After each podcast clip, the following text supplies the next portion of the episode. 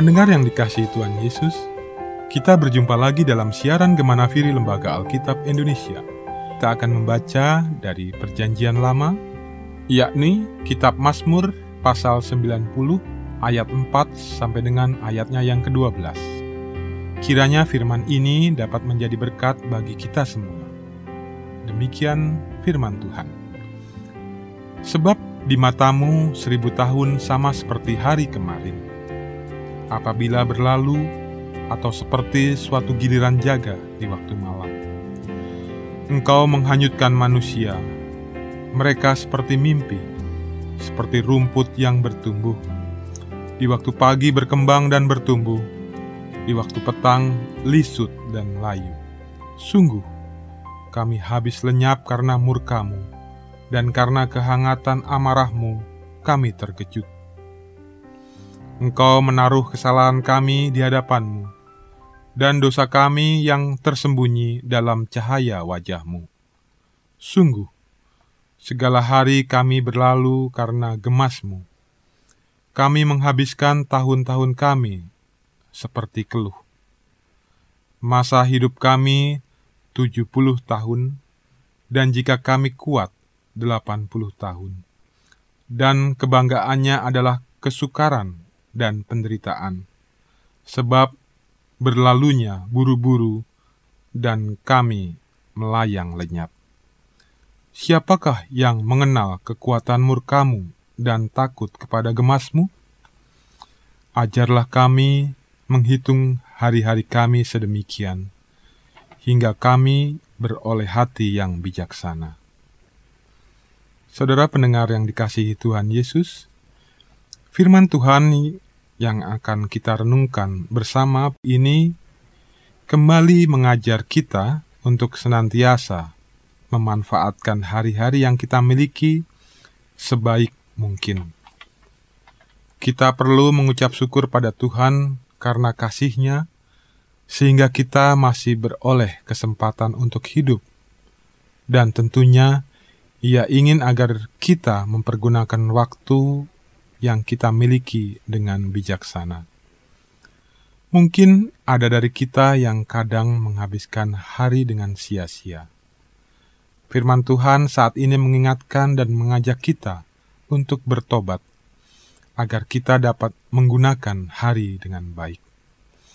Allah ingin kita memiliki hidup yang berkualitas, dan hal itu memerlukan waktu, praktek, dan kedisiplinan.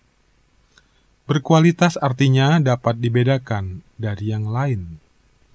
Saat hidup kita berkualitas, mau tidak mau dunia ingin mengetahui lebih banyak.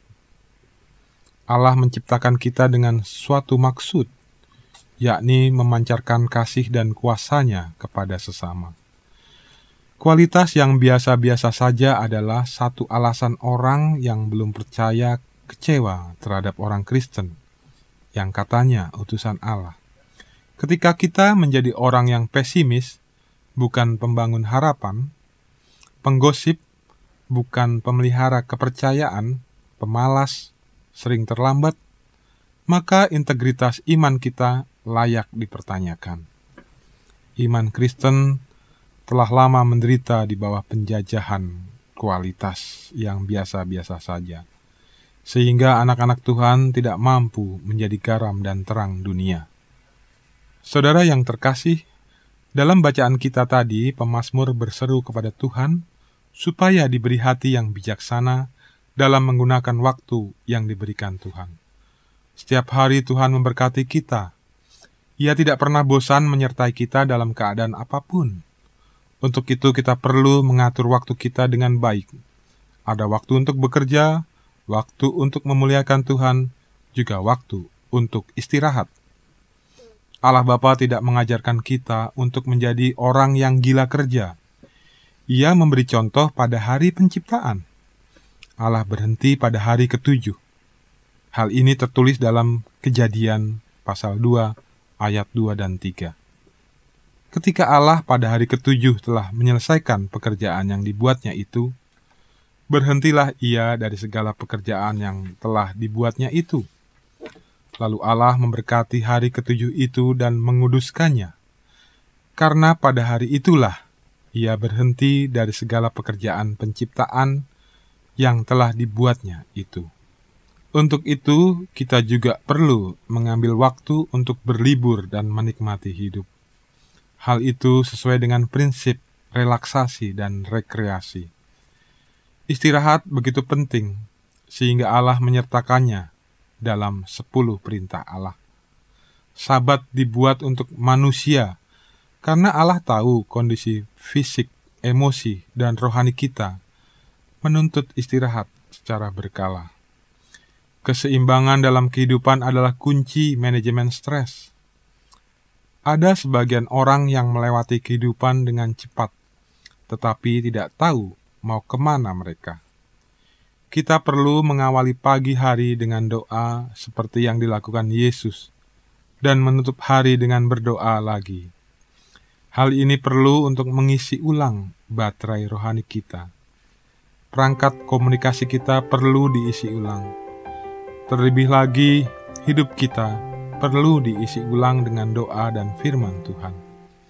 Satu alasan mengapa banyak orang tidak mengenal Allah secara pribadi, karena mereka tidak dapat tenang. Mereka terlalu sibuk untuk tenang dan berpikir marilah kita ubah hari-hari kita yang biasanya terlewati begitu saja dengan semangat baru dari Allah. Mari kita nikmati hidup kita bersama Tuhan. Dengan begitu, kita menghargai waktu yang diberikan Tuhan. Tidak selamanya hari-hari kita berjalan lancar dan aman. Namun, bersama Tuhan, kita dibantu menghadapi hari-hari yang berat sekalipun.